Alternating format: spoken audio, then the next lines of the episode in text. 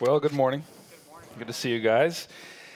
We're going to start today in the book of Exodus, chapter 20. Exodus, chapter 20. If you want a Bible, look, Matt's hopping to it. He's got some, Brick's got some. If you like some, raise your hand. They will grab you one. Exodus 20, verse 3. You shall have no other gods before me. This is the word of the Lord. Thanks be to God. Now, we've been going through the New City Catechism now for several weeks, and the key, one of the key characteristics of any catechism is its exposition of the Ten Commandments. And it's to the Ten Commandments that today we arrive. Now, Joel was right. Uh, we typically, in our culture, think of commandments, and especially the Ten Commandments, as oppressive and burdensome, and not least of which is the first commandment. Um, but I, I hope, I hope by the end of this, you will find it delightful and joyful. So let's give it a shot. Uh, first, we're going to see what our question and answer is for this week. So we'll read the question and the answer together. Now, just so you know, we're breaking this question into three uh, weeks. So, first, second, third commandment. Uh, but we're going to read the whole thing every week. Okay? So let's read the question and the answer together now. What does God require in the first, second, and third commandments? First, that we know and trust God as the only true and living God. Second, that we avoid all idolatry and do not worship God improperly. Third, that we treat God's name with fear and reverence, honoring also his word and works.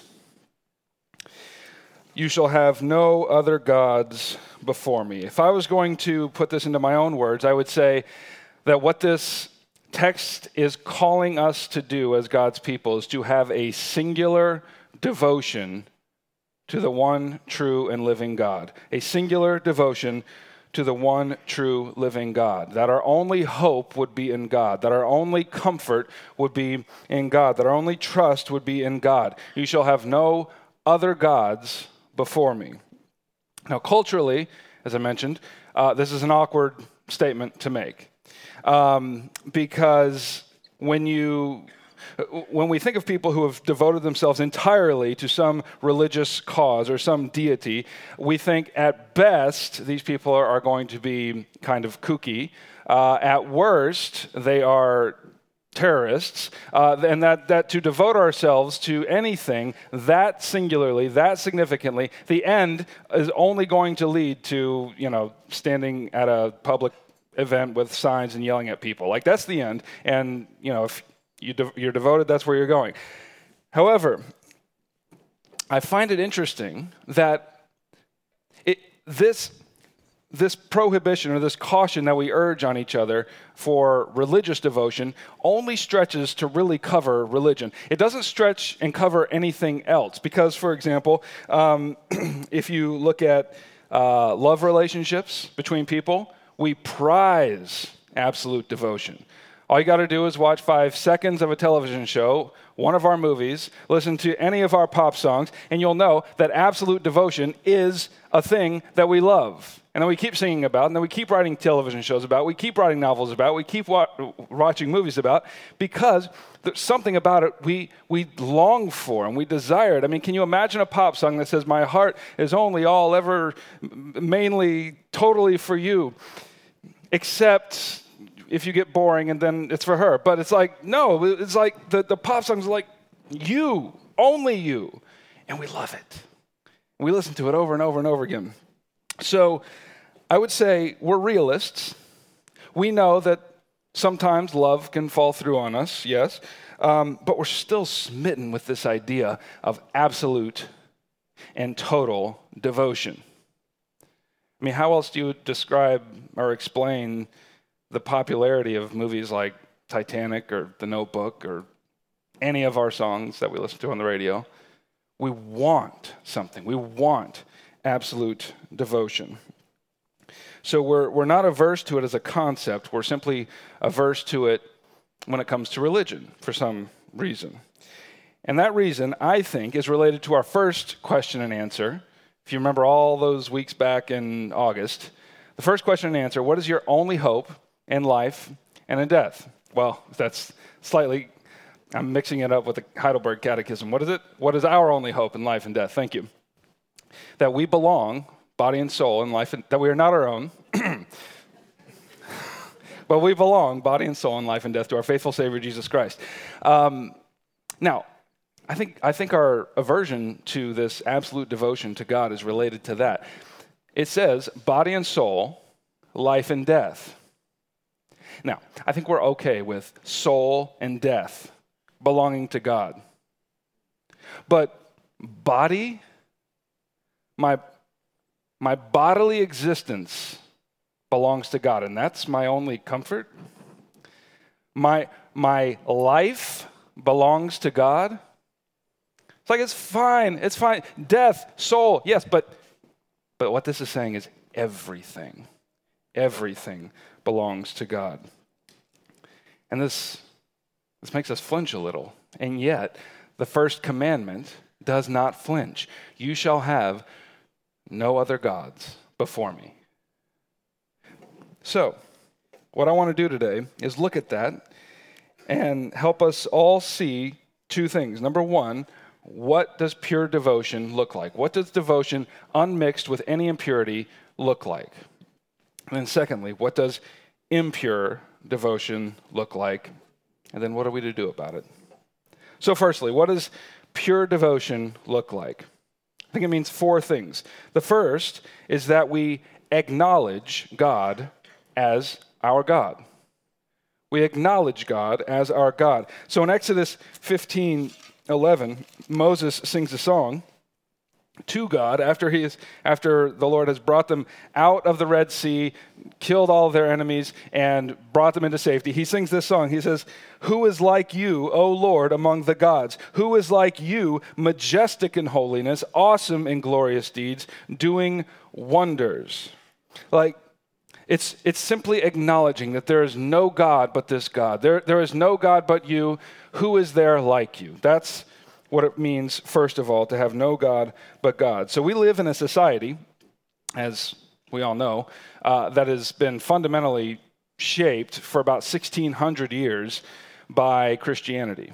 And so for us, whether, whether we follow God or whether we don't, most of us would say, if there is a God, there's one God. That just culturally we've been shaped that way. Um, but so, so therefore it's not that big of a deal to say it. But when God said to his people at Sinai, which is where the commandments were given, when he says, You shall have no other gods before me, he is speaking into a polytheistic culture, meaning they had many gods the surrounding nations had thousands of gods. If you were to go uh, north and to the west a little bit to the Assyrian Empire, you would have seen the people making sacrifices to the God of the rivers. You see them making sacrifices to the God of war, sacrifices to the God of fertility, sacrifices to the God of the harvest, sacrifices to the patron God of each city.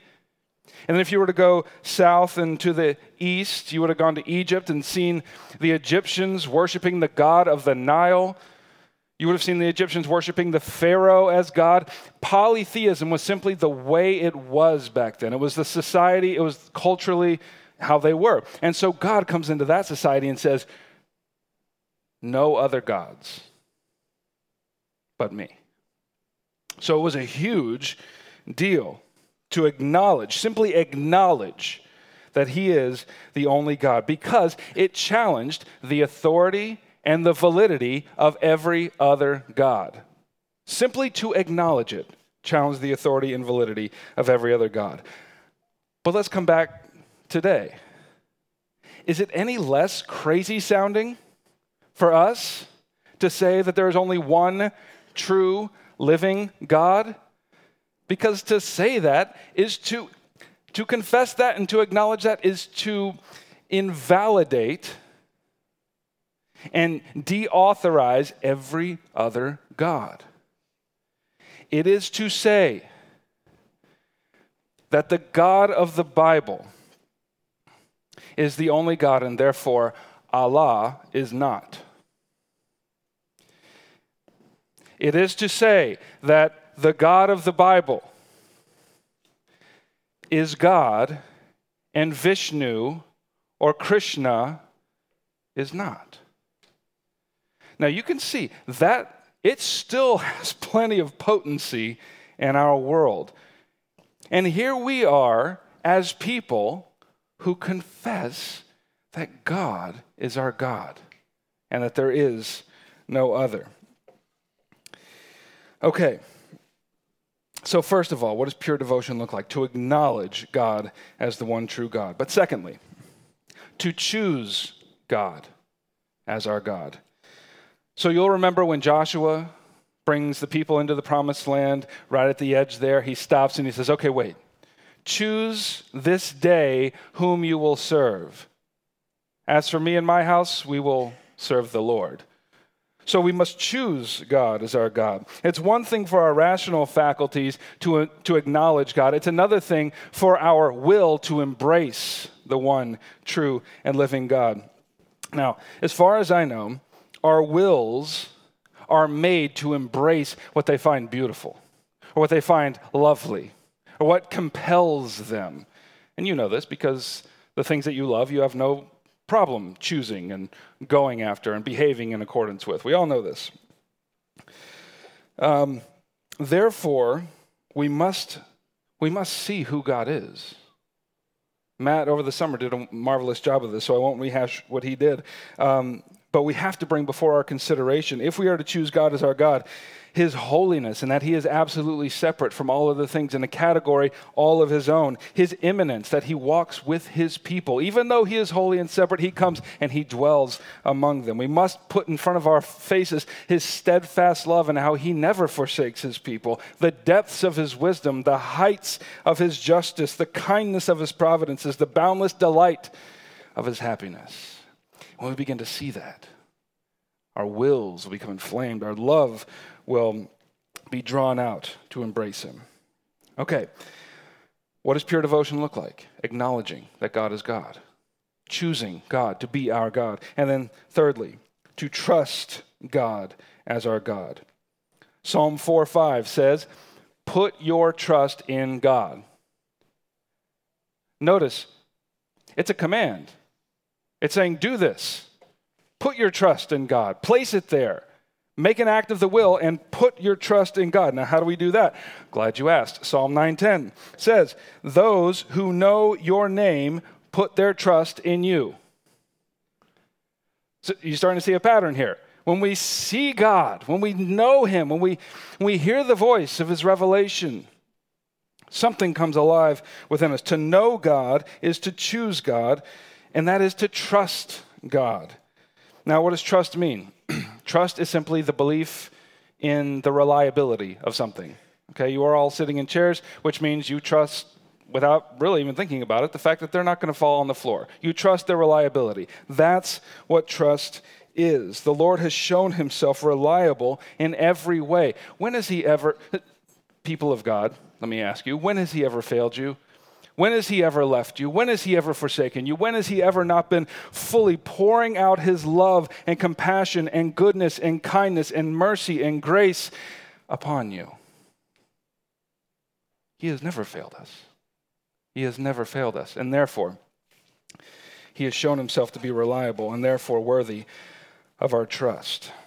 So, pure devotion, we acknowledge him, we choose him, we trust him. And then, fourthly, and finally, we must set our affections on God as God. You all know Jesus, when he wanted to summarize these commandments, said, Love the Lord your God with all your heart, with all your mind, with all your soul, with all your strength. Love is the key to this commandment.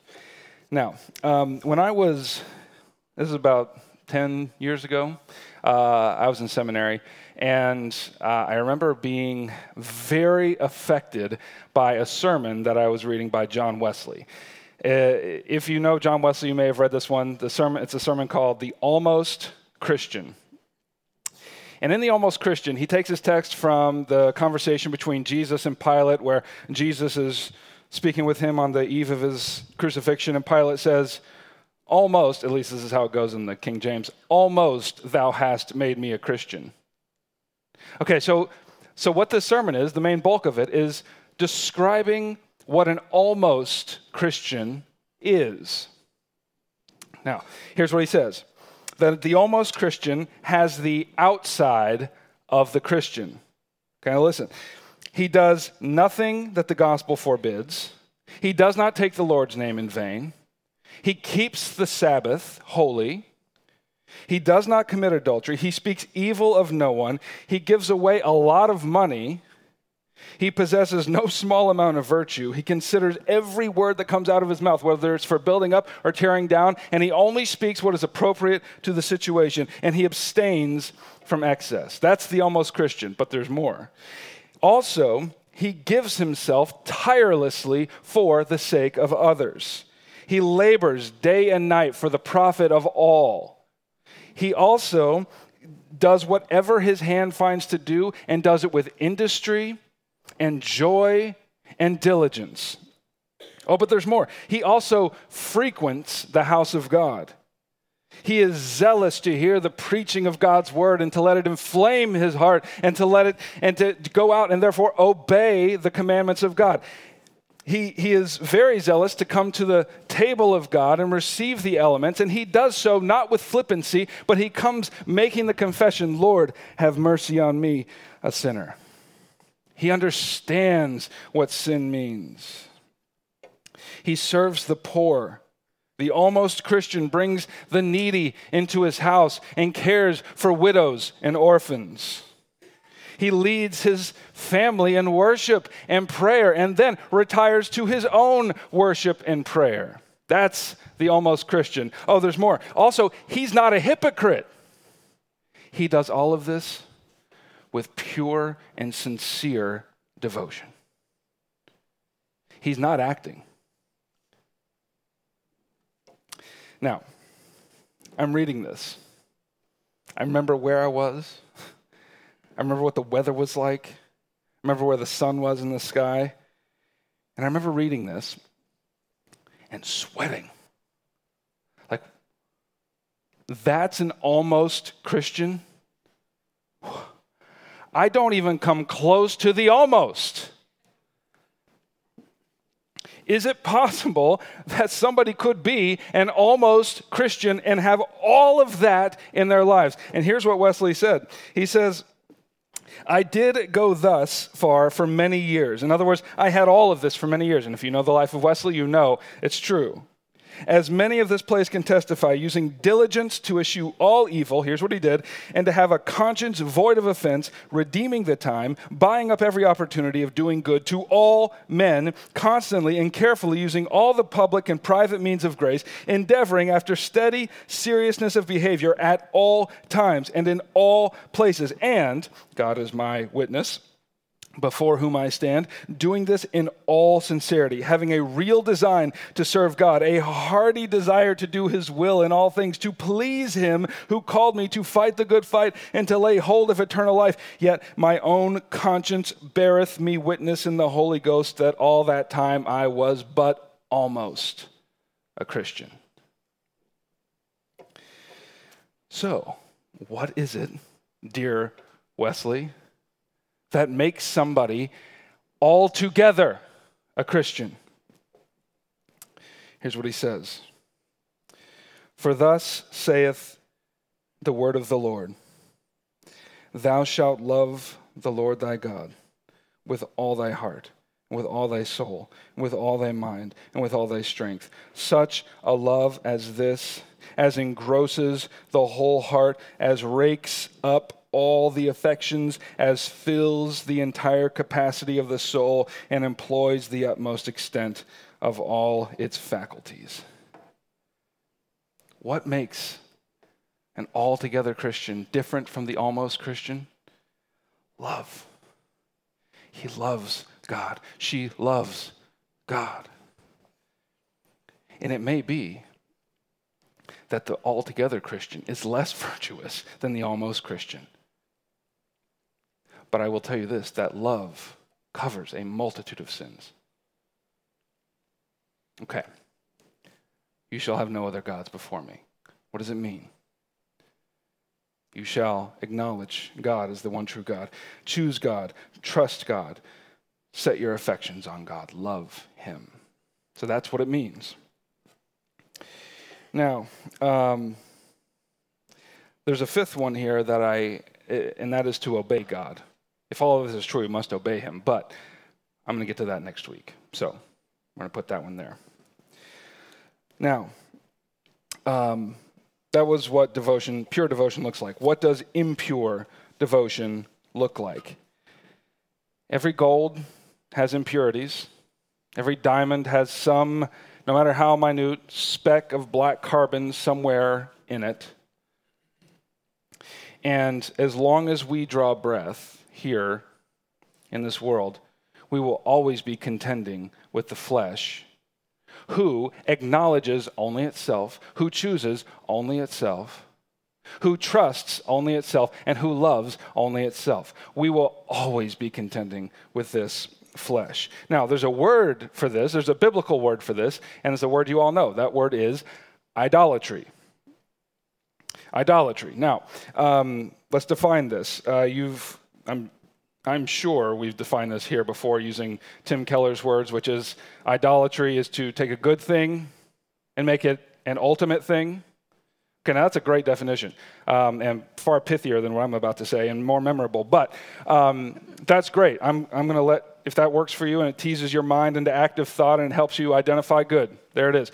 I, I find um, tweaking it a little bit is more helpful to me, and so the way I would define idolatry or an idol is anything like a pursuit, a person, an object, anything that we invest with divine saving power. That's how it makes sense to me. Anything that we invest with divine saving power. Now, how do we know these impurities in our faith? How do we know our idols? I'll give you three ways. Number one, we know our idols by how it feels to lose them.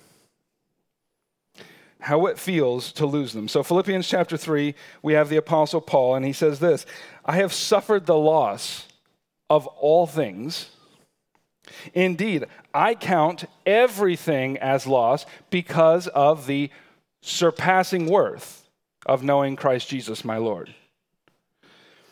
So he says, Christ is so valuable to me, I could afford to lose everything else, and it doesn't even touch me.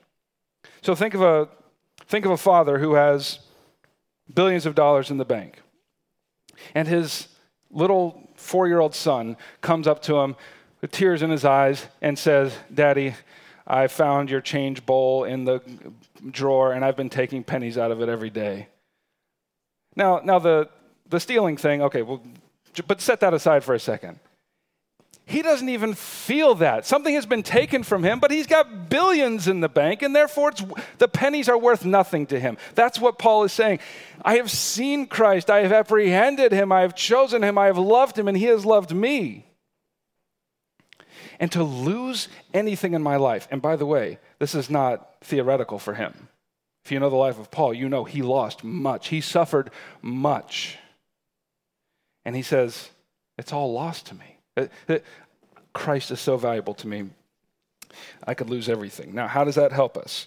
Um, well, the question I ask myself is what am I, what in my life am I afraid to lose because I instinctively believe that if I lost that, Christ is not valuable enough to me to make it up?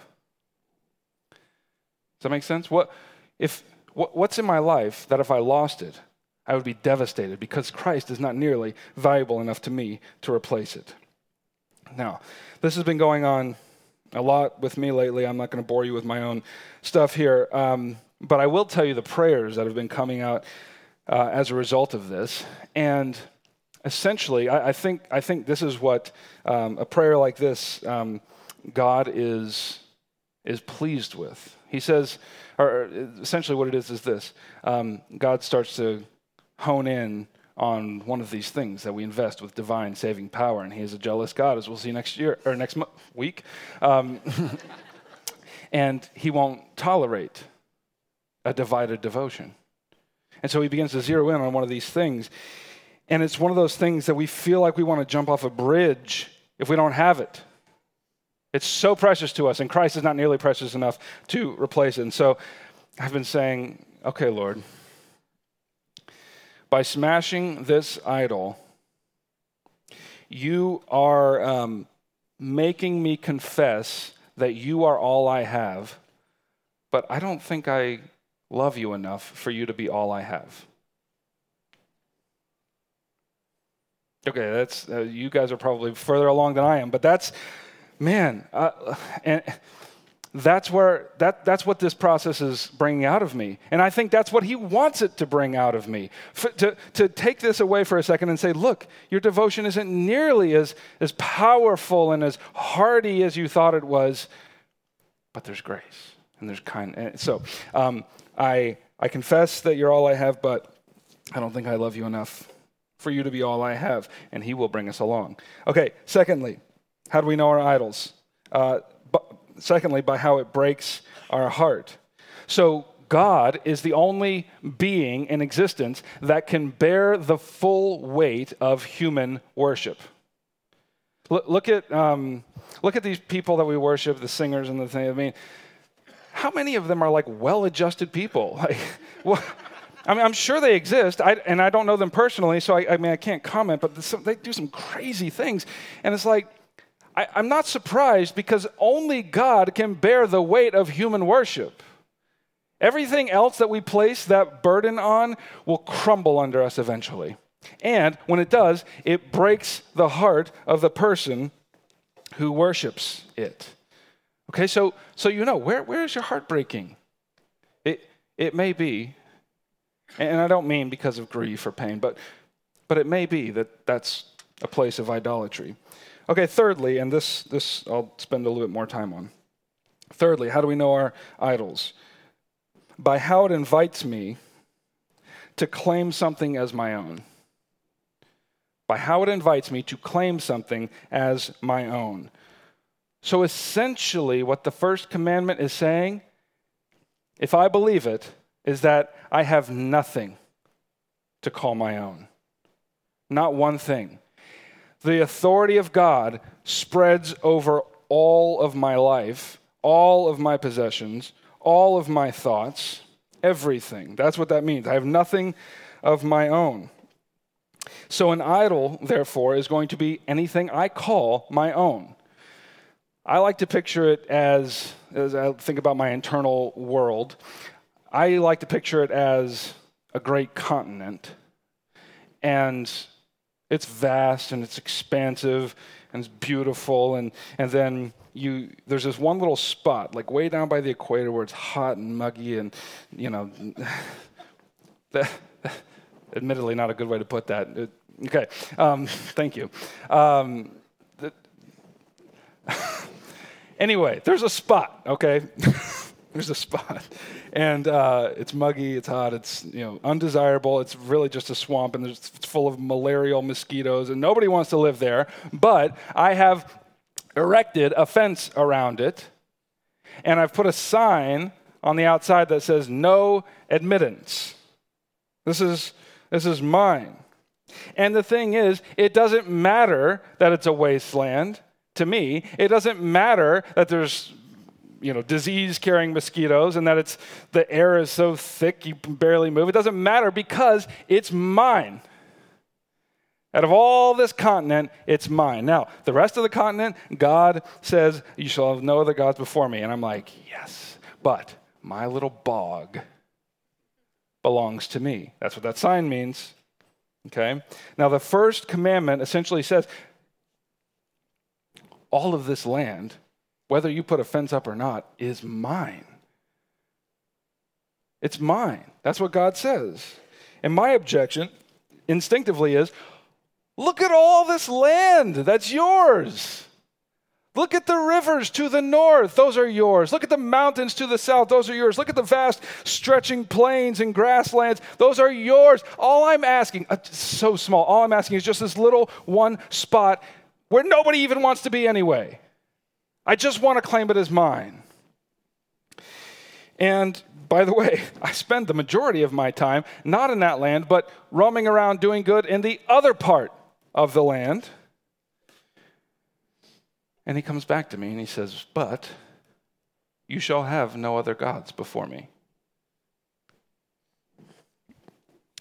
And my response typically is, But I don't trust you to care for me in the way that whatever here is here in my fence can care for me. Like, like I, okay, let's, let's say it's junk food, for example. Let's take an example that's not too um, hot.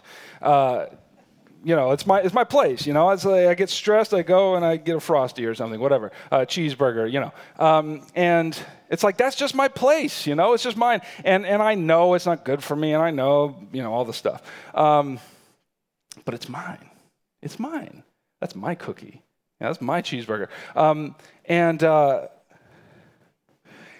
and when God comes and says, I want you to take down that fence, I instinctively believe you can't care for me like that cheeseburger can.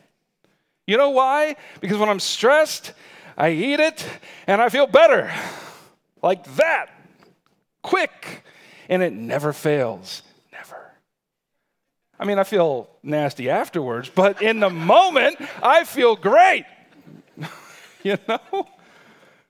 Please tell me I'm not the only one. Um, it's okay if I am. Uh,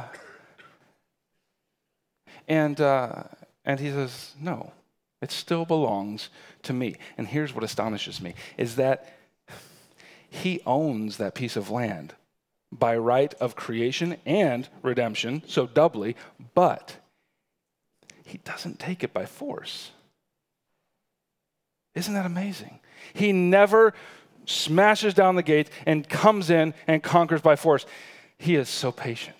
He is so kind and he is so inviting. And the madness of idolatry is that I'm still guarding it. I'm still patching up the fences. I'm still making redrawing the sign. That is the madness of idolatry. And I think it I get this image from a sermon that C.S. Lewis preached called A Slip of the Tongue, which is, which is remarkable. And he says that many of us are like taxpayers. I mean, we are taxpayers, I hope. Um, and uh, you, know, you know what it is. I mean, all of us, nobody likes taxes. If world history bears out any truth, it is that. Um, but we all we all approve of it in principle. We know that the government has to keep working. We know we have to have national defense and all that stuff. So we give our taxes, but we're deathly afraid of a rise in the taxes because our whole goal in life is to give our taxes, but have enough to live on afterwards. And what Lewis says in this sermon is that, that's how we are with God. We make these bargains to, to pay our tax and ju- to give Him His due just so that we have enough to live on afterwards for ourselves. But what He says is the person who lives that way is the most miserable of all men because there is never enough to live on. Once we have given God His due, there is nothing to live on because He claims all. And it's not our resources or our time, and it's not that that he claims. He claims our very selves. And the whole reason he does that, Lewis says, is because he's love. And love must claim all because love must bless. And he cannot bless us unless he has us. And so, if we're like people who go down to a sea and have a, a lifeline tied to the tree and are holding that and we're just splashing in the, in the shallows, he says, God is like that sea.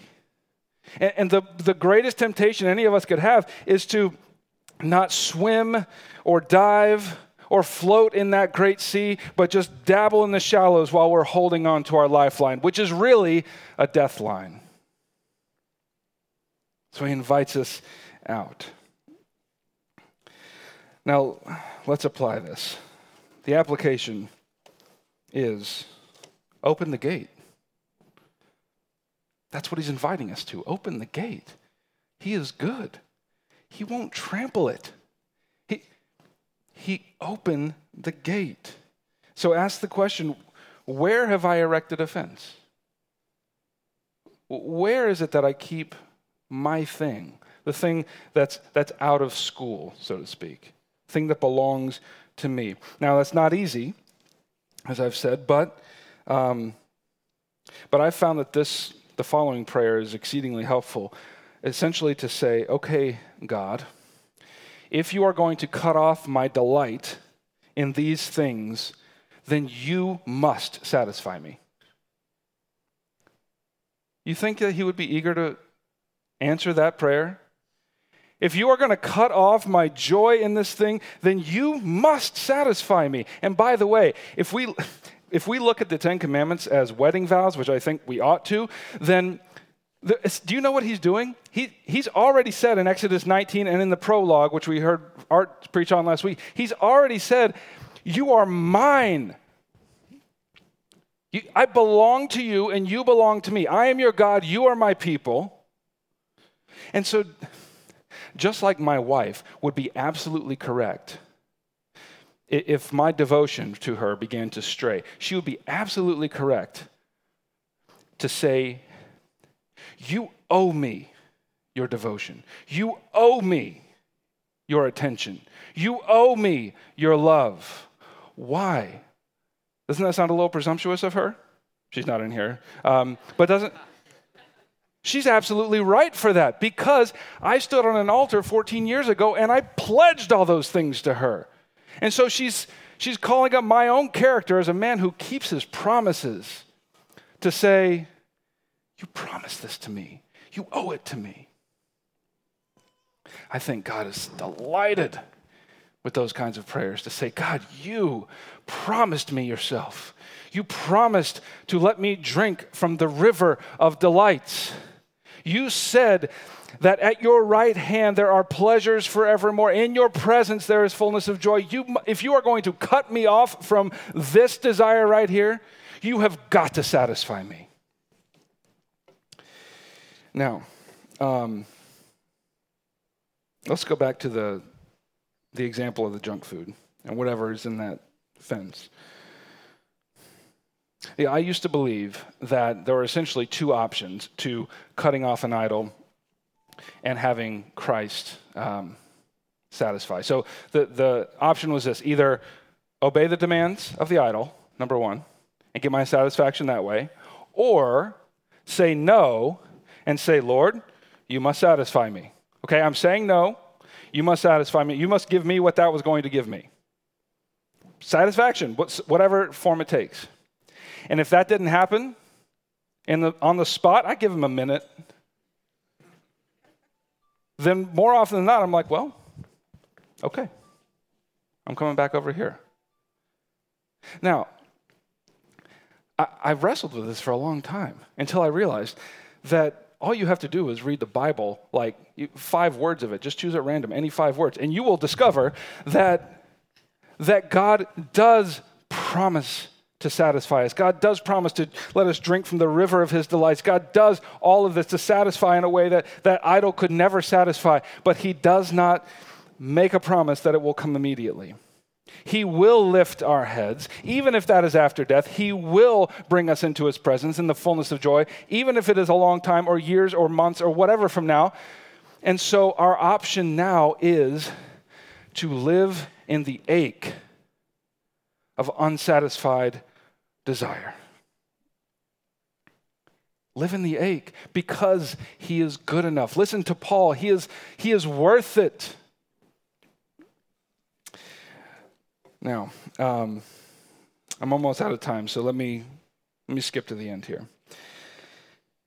While Moses is getting this communication from God, on Mount Sinai, the cloud descends with thunder and lightning, and the voice speaks out of the, the cloud, and the people hit the ground. They don't ever want to hear that voice again, so they're like, Moses, you go up. We want you to talk to him. So Moses goes up, And he is there for 40 days and 40 nights, speaking with God. As a man speaks to another man, that's what it says. And getting, and, and these, these very words, they're the only words that are in the whole Bible that it says God wrote with his own finger. My gosh, it's marvelous, um, which is probably why we're spending 10 weeks on them, because they're worth it. Now, um, when Moses left to go up to Sinai, we, we don't have any record that he said, All right, I'll be back in 40 days. He just left. They sent him off, and he's up there. And here are the people of God who had just crossed the Red Sea, who had just been witnesses to the miracles of God, the mighty hand of the outstretched arm, bringing them out of Egypt. And they're waiting down in the valley, waiting for their leader, Moses, to come back, the one whom God anointed to lead them. And I, I don't know if you can imagine yourself there, but you know, after a day, be like, wow, it's a long time up there. Two days pass, three days pass, and they're like, what? When is he coming back? Four days, five days, a week, two weeks, three weeks. And finally, they, we don't know at what point during that time they did this, but finally they get absolutely tired of waiting. And so they grab Moses by, the, or excuse me, Aaron, his brother, by the robes and say, Make us a God. We don't even know what happened to Moses. He's probably dead up there in that cloud and the thunder, and he got struck, and he's dead, and we need another God now. We're not going to hear that God anymore because we heard his voice once and we fell to the ground. We can't handle it, so make us a God. And what does Aaron do? He makes two golden calves and he holds them up and he says, Behold, O Israel, your gods who brought you up out of the land of Egypt. Now, in, in the Bible, idolatry is a capital offense. It, it means death like that. And so, Moses comes down from the mountain on the 40th day, and he sees God's people, whom he paid for, whom he brought out of slavery, dancing like madmen before two golden cows. And you know what he does. He comes down with the two tablets of the commandments in his hands and he breaks them. The covenant was already broken before he even came off the mountain. And so he, Moses, turns aside to the Lord and says, What shall we do? And God says, Moses, you go over there. I'm going to kill all of them. And I'm going to start a new nation with you. And what does Moses do? He says, um, with all due respect, those are my people. I belong to them. If you kill them, you kill me too. Blot my name out along with theirs. And that one act of heroism on Moses' part saved all the people. God said, Okay, I relent. If you are with them, I won't do it. And he sent a smaller, lesser judgment upon them. But centuries later, there was another man, the man Jesus Christ, who was in a garden, another representative of humanity, another representative of God who, who had never broken this commandment in his life, who, who said, who lived every inch, every moment, every minute of his life adoring God, choosing him, trusting Him, acknowledging Him, never once introducing the slightest bit of impurity into his devotion. And he is representing now all of these idolaters uh, that ever, more than Moses, was, uh, that ever lived, that ever would live. And he said, Lord, if there is some other way, let this cup pass from me. And whereas God said to Moses, No, no, no, you are not the man for this job. He says to Jesus, You're the man for this job.